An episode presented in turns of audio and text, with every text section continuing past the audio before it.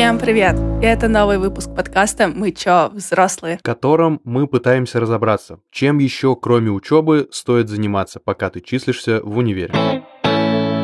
Меня зовут Таня, и я учусь на первом курсе в магистратуре в Питерском политехе. А меня зовут Данил, я студент третьего курса того же политеха, и я учусь на специалитете. Сегодня мы не то чтобы будем пытаться разобраться, чем нужно заниматься в университете, а мы будем пытаться разобраться с системой обучения в России, а конкретно с Болонской системой, которая существовала в России с двухтысячного какого-то года, но резко закончилась в две тысячи двадцать втором году. Если честно, я абсолютно никогда не придавала значения в Болонской мы системе, не в Болонской мы системе, и что это вообще давало мне по жизни, но вдруг меня это стало интересовать, поэтому сейчас Данил вкратце объяснит и мне, и вам, что такое вообще Болонская система. Спасибо, Татьяна. Пожалуйста. Да, на самом деле Болонская система — это такое соглашение между странами и университетами, которая позволяет, можно сказать, унифицировать образование. И это такие рекомендации, которые, например, говорят о том, что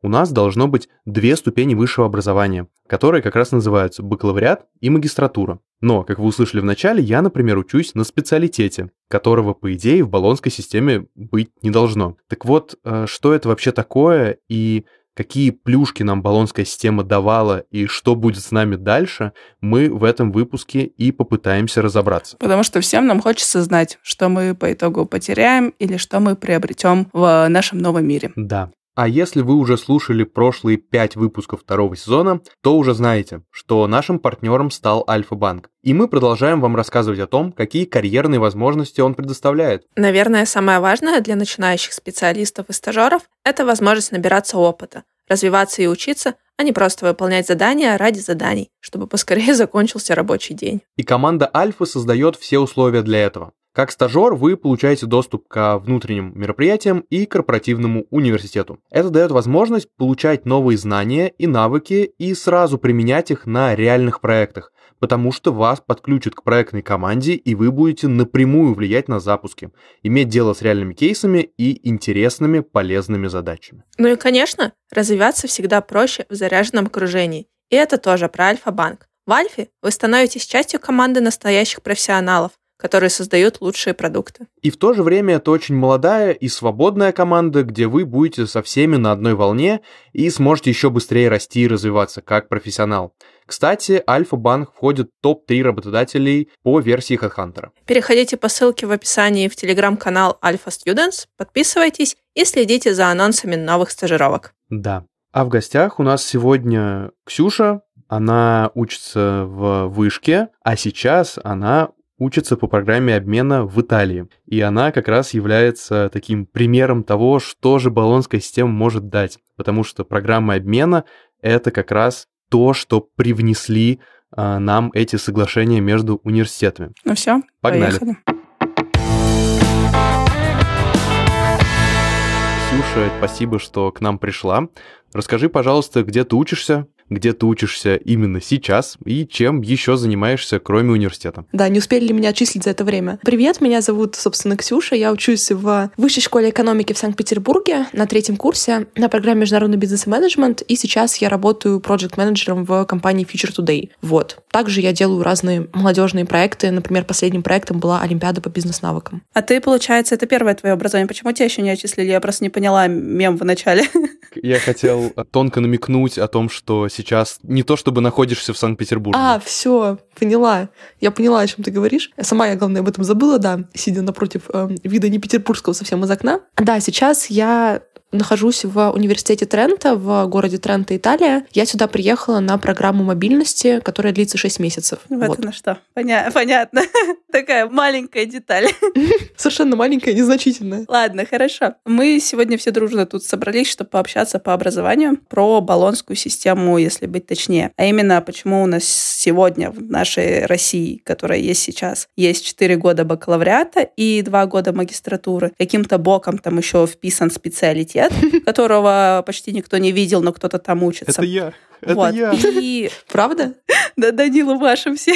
Сейчас расскажу. Прикольно. Я, если честно, все этой фишки не совсем понимаю. Я, когда шла в университет, я не сразу знала, что, оказывается, я получу неполное высшее образование. То есть для многих это сюрприз-сюрприз, ты получаешь диплом бакалавра, и это диплом о неполном высшем образовании, тебе нужно еще проучиться где-то там два года. А как туда поступать, где, куда идти, и зачем оно все это надо, кого это интересует, твоя магистратура, не совсем понятно. Слушай, ну я бы с тобой, если честно, поспорила про то, что бакалавриат — это неполное высшее образование. Я бы скорее сказала, что бакалавриат — это вполне полноценное высшее образование, после него ты получаешь диплом, можешь вполне неплохо функционировать на рынке труда, но как бы магистратура позволяет тебе больше продвинуться в академическом развитии, и для некоторых, наверное, должностей магистратура обязательно, но глобально с бакалавриатом вполне можно существовать. То есть это, ну, вполне себе полное высшее образование. Да, по идее, как раз эти две ступени, они дают тебе, во-первых, гибкость, то есть это не так, как ты учишься там пять лет, вот, например, как я, да, и все, ты вот специалист в конкретной области, и у тебя больше нету куда двинуться, то есть это только аспирантура, по сути. А тут у тебя есть возможность получить какую-то чуть в сторону специальность благодаря магистратуре, и ты весь из себя такой классный, и можешь пойти на руководящие должности. Ну, кстати, с дипломом специалитета тоже можно при желании поступить, насколько я успела почитать про это, в европейскую магистратуру, угу. но тогда его зачтут как диплом бакалавриата. Да. Вот, ну, то есть ты просто на год дольше учился. Это очень интересная метаморфоза. В России специалитет приравнивается к магистратуре. магистратуре. Mm-hmm. А в Европе, наоборот, специалистов не признают за полноценных магистров и говорят: вы бакалавриат.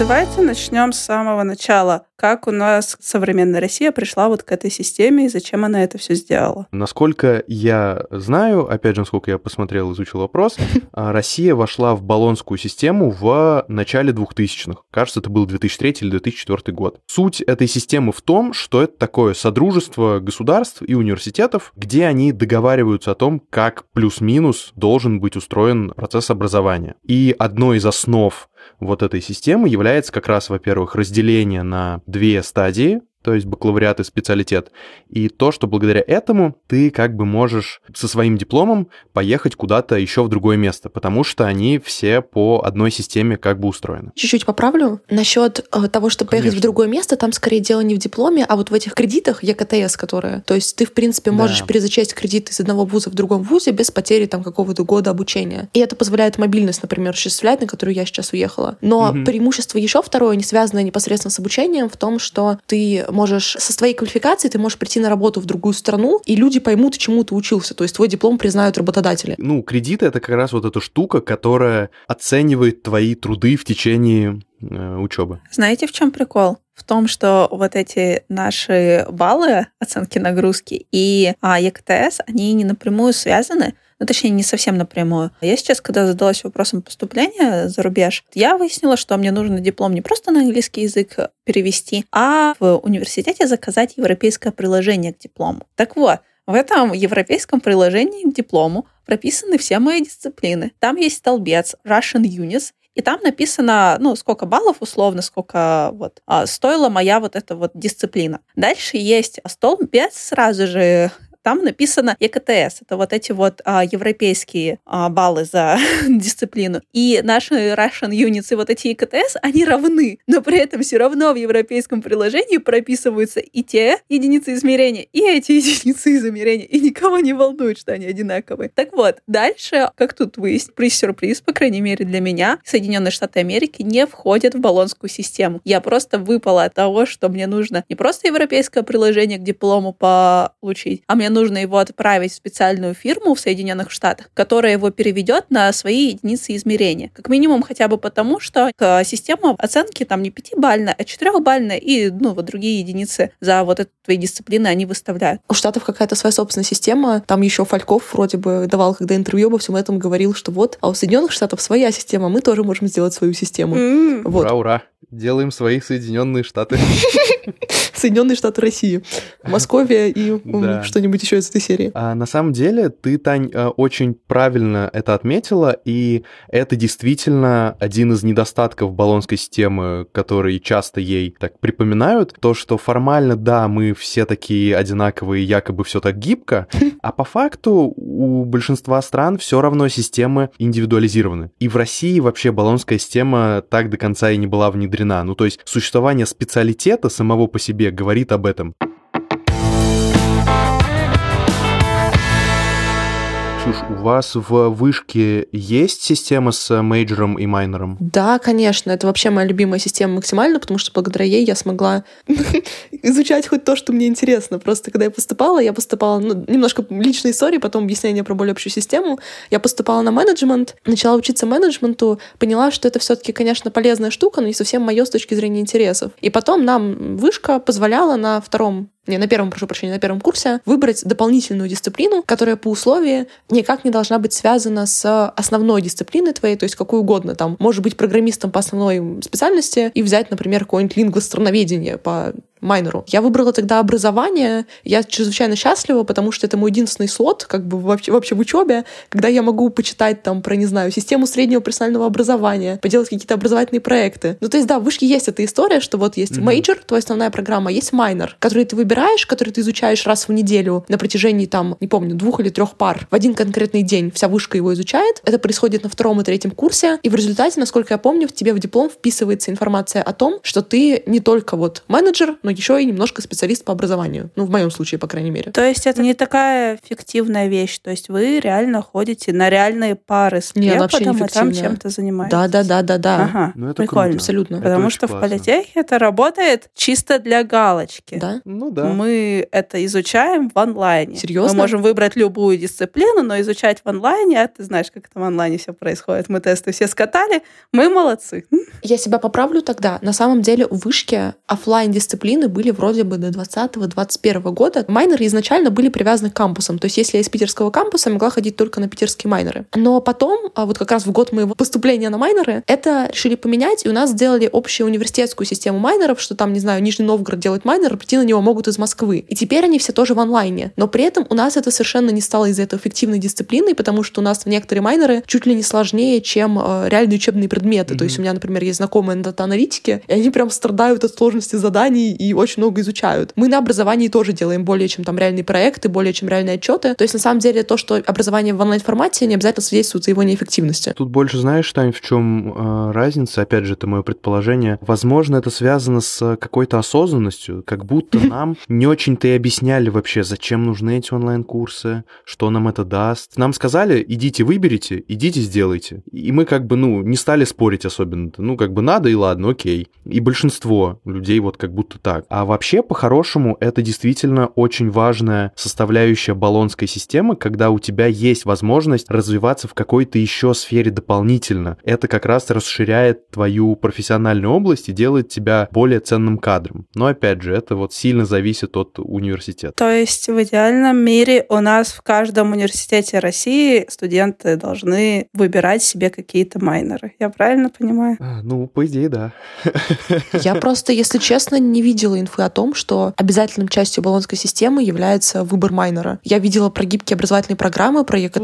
Слушай, а Болонская система ведь в целом не является обязательной. Ну да. То есть в этом ее и плюс, и минус. Она не является каким-то законодательным органом, и она не дает никаких четких регламентов, которых ты обязательно должен придерживаться. А если нет, то все, мы типа с тобой не дружим. Это все рекомендации. Есть же какой-то общий набор рекомендаций, и если мне не изменяет память, конкретно именно выбора майнера как обязательной части вот внедрения Болонской системы там не было. Угу. Слушай, возможно, да, но это... То, что звучит очень интересно, на самом деле. Ну, это правда. И, Подождите, кажется... а теперь поясните для меня. То есть любой университет в России может сказать, пошли вы все в одно место, я больше не в Болонской системе, я вообще работаю отдельно или что? Спойлер, вся Россия теперь так сказала.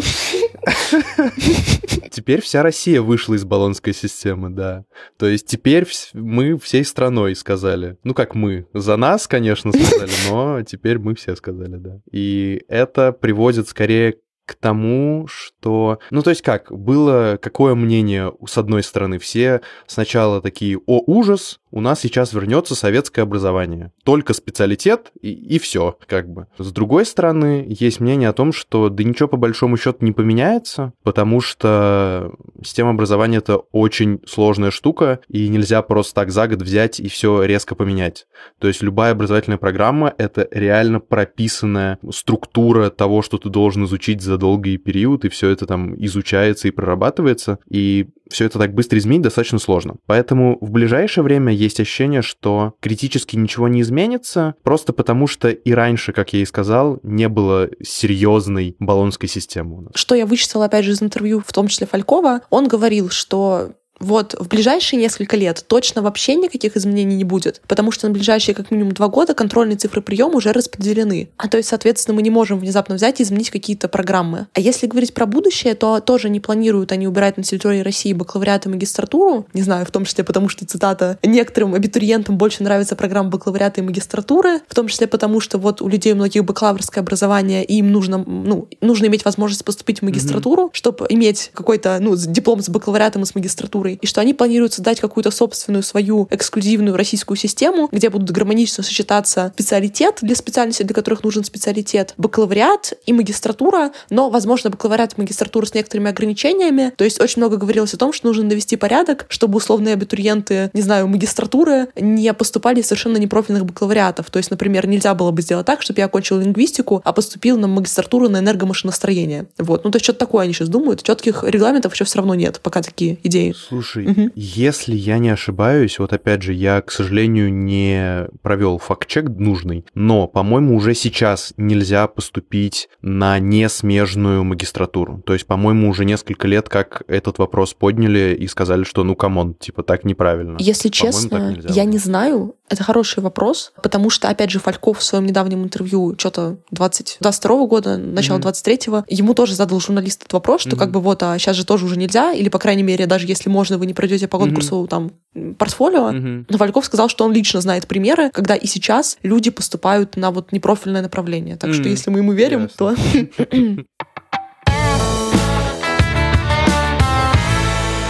Ну и во многом еще в чем проблема выхода России из болонской системы, это вот как раз программы обмена. Условно этот процесс усложнится. Угу. Болонская система — это такое, опять же, содружество. Мы все ездим друг к другу по обмену, мы создаем какие-то совместные научные проекты, и у вузов есть какие-то поводы сотрудничать, у них есть понятные пути сотрудничества. А теперь, когда мы вышли, это просто еще один барьер, который не будет позволять нам ездить куда-то по обмену. Обмену, ну, покидать то есть, условно... Россию.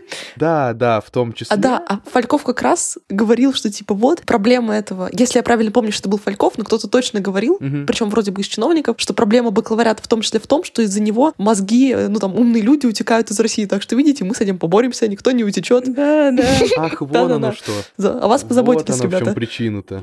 А мы-то думали. Вот. И я вот сейчас в том числе в процессе работы над программой обмена, я тоже хочу поехать по обмену, и очень надеюсь, что следующий сезон я буду записывать уже не из Питера тоже, вот. И я сейчас тоже сталкиваюсь с тем, что процесс как-то усложняется. И, например, у нас из политех сейчас вообще нельзя поехать по обмену в недружественные страны. Понятно, что это напрямую с болонской системой не связано, но тенденция понятная, да, то есть это вот такое немножечко снова отделение, снова, я не хочу произносить железный занавес, надеюсь, этого не произойдет, но это вот такие излишние барьеры, которые только усложняют процесс. Слушай, ну подожди, вон, Ксюша же сейчас в недружественной стране как-то учится. Отвратительно. Еще и очно. Ксюша в священной вышке учится, потому что, судя по всему.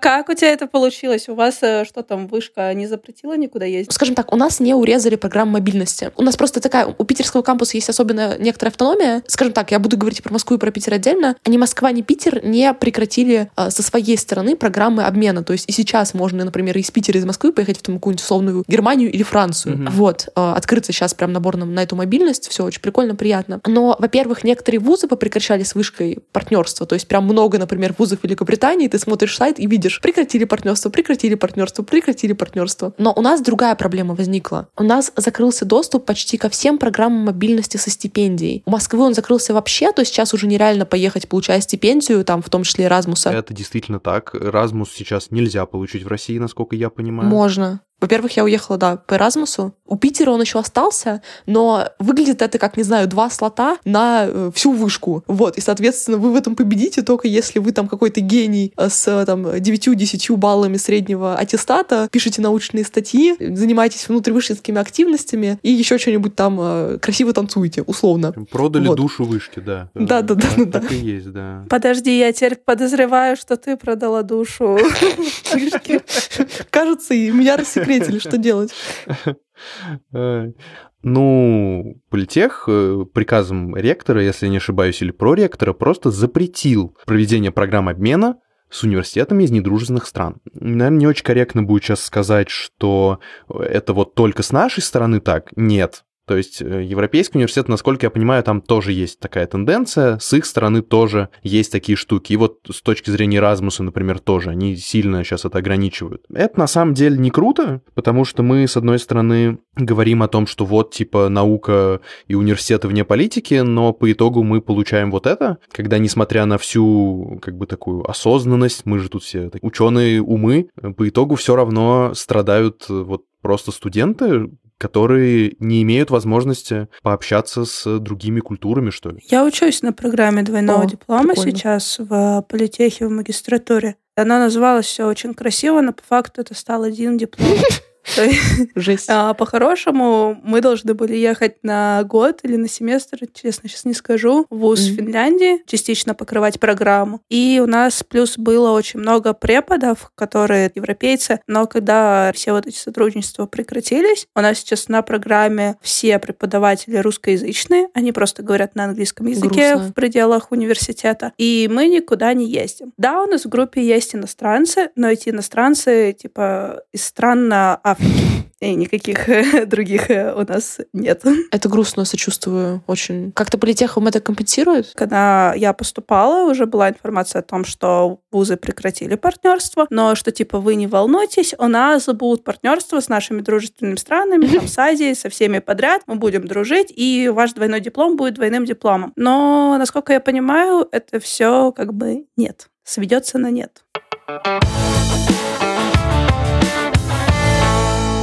Слушай, Ксюша, я еще хотел спросить, сейчас ты уже сколько времени ты провела в Италии? Я приехала пятнадцатого февраля. Ты уже успела заметить какие-то отличия в образовательной системе? Есть такое организационное отличие. В Италии бакалавриат длится три года, а не четыре, как в России. И за счет этого, ну, люди, которые сейчас учатся со мной на одних курсах, они фактически уже выпускники. Но а, других каких-то сильных организационных отличий я не заметила. Угу. Как у нас в вышке... А, нет, стоп, все, заметила, вспомнила, заметила.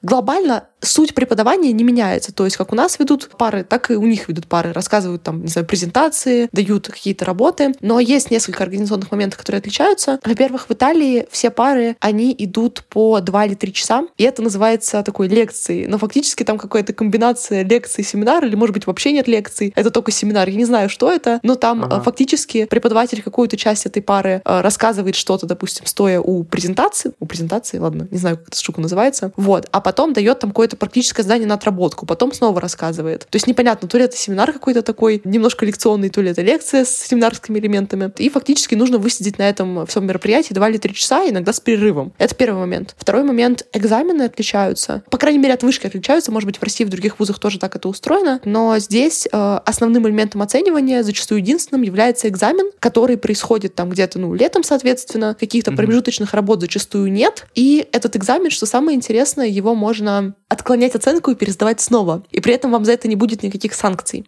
тридцать баллов максимум, двадцать шесть, типа, это отлично, тридцать максимум, восемнадцать, вроде, это проходной балл. То есть я могу, mm-hmm. например, получить двадцать четыре балла и сказать, что вот, мне что-то не нравится, можно я пересдам? Мне такие, пожалуйста, пересдавай. И вообще того, что у меня было двадцать четыре, вообще нигде не останется, это не будет нигде зафиксировано, насколько я поняла, по крайней мере.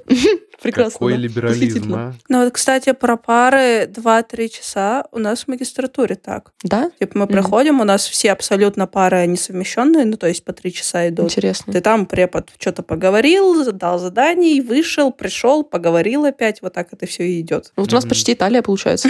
Я сейчас смотрю за окно и понимаю, что нет, вообще, типа, ну...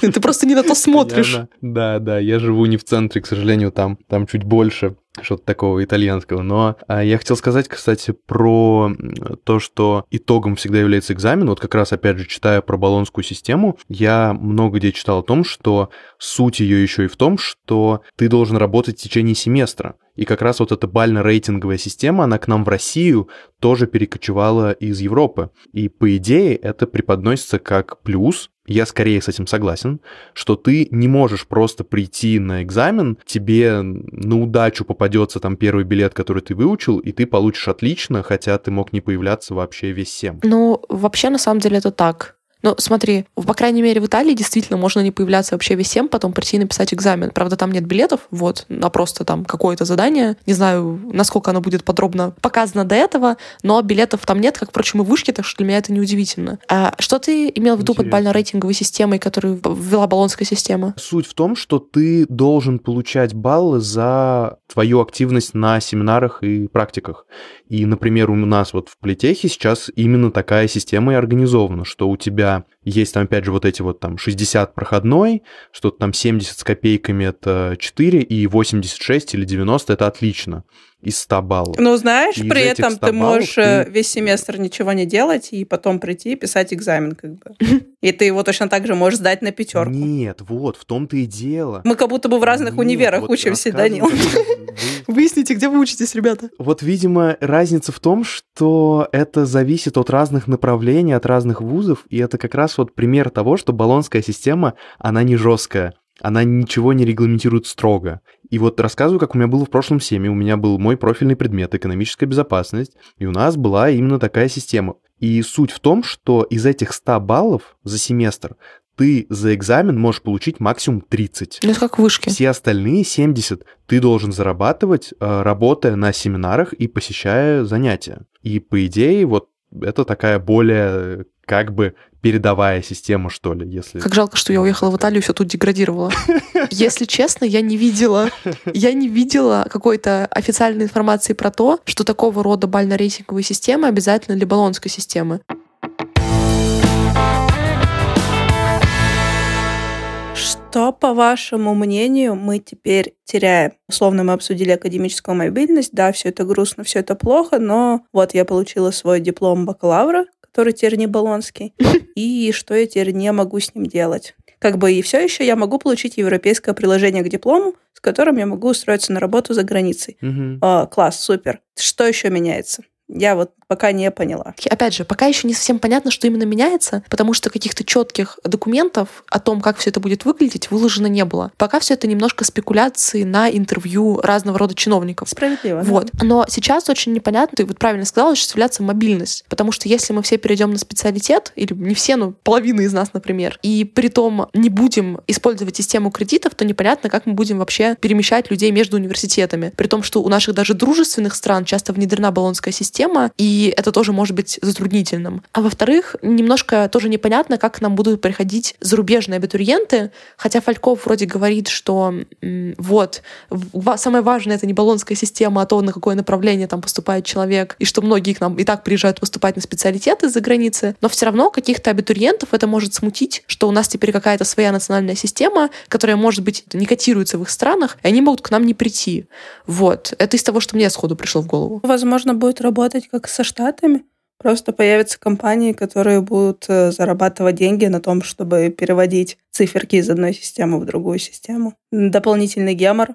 Ну, вот и все. У Штатов привилегированная позиция немножко. То есть Штаты всем интересны и нужны, если можно так выразиться, их дипломы. И они могут себе это позволить, мне кажется, потому что у них очень развитая как бы экономика и так далее. То есть без Штатов никто как бы не обойдется. Если мы не будем признавать дипломы Штатов, как бы всем будет хуже от этого. Такая же система, как с долларом. Да-да-да. То есть доллар в любом случае необходимый, они могут себе позволить. А можем ли мы позволить себе так отключаться от Болонской системы? Непонятно. Я согласен со всем, что выше сказано. Просто мне кажется, что Болонская Болонская система, опять же, это скорее такая символическая вещь, которая была признаком того, что мы коннектимся, мы коллабимся, мы дружим и так далее. И, по-моему, уже всем очевидно, что уже поздно, там, в двадцать первом веке пытаться, так сказать, закрыться и быть вот такими всеми независимыми и самостоятельными. Нужно со всеми дружить, нужно со всеми коммуницировать как можно больше и создавать общие какие-то проекты. И когда была Болонская система, всем было плюс-минус понятно,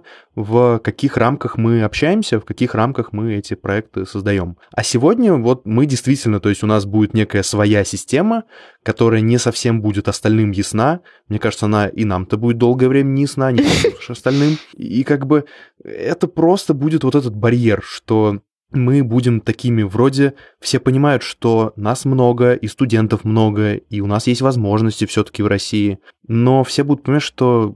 А зачем мучиться вот с этими разными системами, если можно поехать там, в условную Турцию? Кстати, кстати, про то, что дружественные страны тоже в Болонской системе. Беларусь вошла в Болонскую систему в две тысячи пятнадцатом году. Недолго же они там задержатся, шучу, я не знаю. Вроде Беларусь, не знаю, не выходили они из Болонской системы. Вот. Но я, кстати, еще один поинт вспомнила, пока ты вот говорил про дружбу и партнерство. Выход из Болонской системы может помешать нам, скажем так, не только в связи с взаимодействием с другими странами, но еще и в связи с выстраиванием своих собственных как бы траекторий образовательных внутри России. Mm-hmm. Условно, если мы, опять же, вводим такой специалитет в его неизменном формате, мы же прекрасно понимаем, что у многих людей, они не очень осознанно, когда поступают куда бы то ни было учиться. Mm-hmm. Если мы вводим специалитет как основную норму, после которой ты глобально никуда не сможешь пойти, если что там доучиться, это затруднит как бы образовательную мобильность. Mm-hmm. Также ее затруднит ситуация, когда вот мы, допустим, ведем кейс, что у нас там, даже если остается магистратура и бакалавриат, они должны быть только по одному направлению, по одному треку, там нельзя переводиться, например, сильно с экономики, например, на юриспруденцию. И этим мы тоже ограничим людей, которые делали выбор в пользу бакалавриата не вполне осознанно. Да, сейчас что-то говорят о системе два плюс два плюс два, вот, э, тоже какая-то такая инновация, недавно изобретенная, про то, что вот первые два года — это общие дисциплины, потом два специализированные, а потом два типа магистратура, но при этом вряд ли это будет какая-то общероссийская система, что все прям первокурсники поступят на вот эти общие два года. Все равно это, скорее всего, будет в рамках какого-то конкретного вуза. Ближе к экономике или ближе там к юриспруденции, или к биотехнологиям каким-нибудь. И вряд ли это обеспечит гибкость. Да, как будто бы сейчас mm-hmm. это не очень реально. Я на первом курсе изучала микроэкономику и макроэкономику. У меня брат в Бауманке на ядерке изучал первые курсы, там, не знаю, двигателей и черчения. Да, у них это базовые дисциплины для всей Бауманки, но они молодцы. Ну, то есть получается, что даже если мы введем эту систему два плюс два плюс два, она все равно будет существовать в рамках конкретного вуза, mm-hmm. и это все равно будет выбор между тем, а вы хотите на экономику, или на экономику и менеджмент, или на менеджмент. Когда есть какая-то хоть сколько-то четкая структура, которая позволяет регулировать вот такую большую организацию, как высшее образование, институцию, да, то это хорошо, когда она есть. С нее как-то выходить, это ни к чему как будто сильно позитивному привести в ближайший перспективе да. точно не может. В общем, да, не будем никого обнадеживать, ожидается большая неразбериха.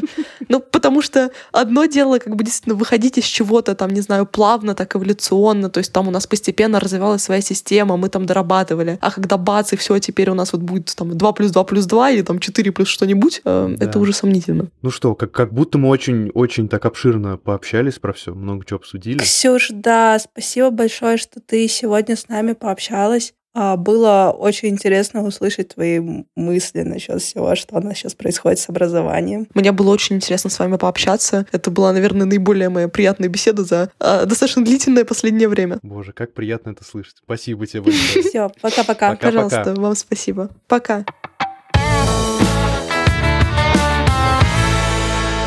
Ну что, Тань, у тебя как-нибудь изменилось э, представление о Болонской системе после этого выпуска? Ну слушай, что я поняла после сегодняшнего дня, это то, что люди, которые получили диплом бакалавров или диплом магистров, в целом не особо подвержены изменениям, которые произошли в системе образования. Вроде как дипломы все еще будут признаваться, вроде как все еще европейские приложения о полученном образовании университеты выдают, их можно заказать абсолютно без каких-либо проблем. И все еще с нашим дипломом можно приехать за границу и сказать: возьмите меня работать, я дипломированный специалист. Вот. А что будет с людьми, которые поступают сейчас?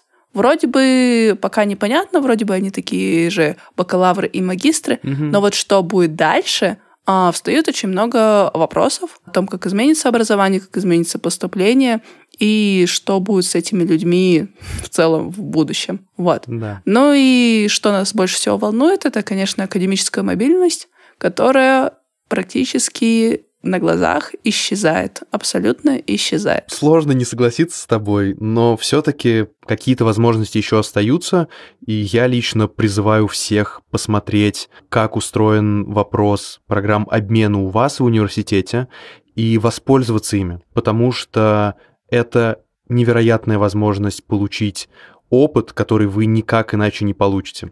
И пока мы все с вами все еще так в последний вагон можем заскочить, будет очень здорово этим воспользоваться. Да, все верно.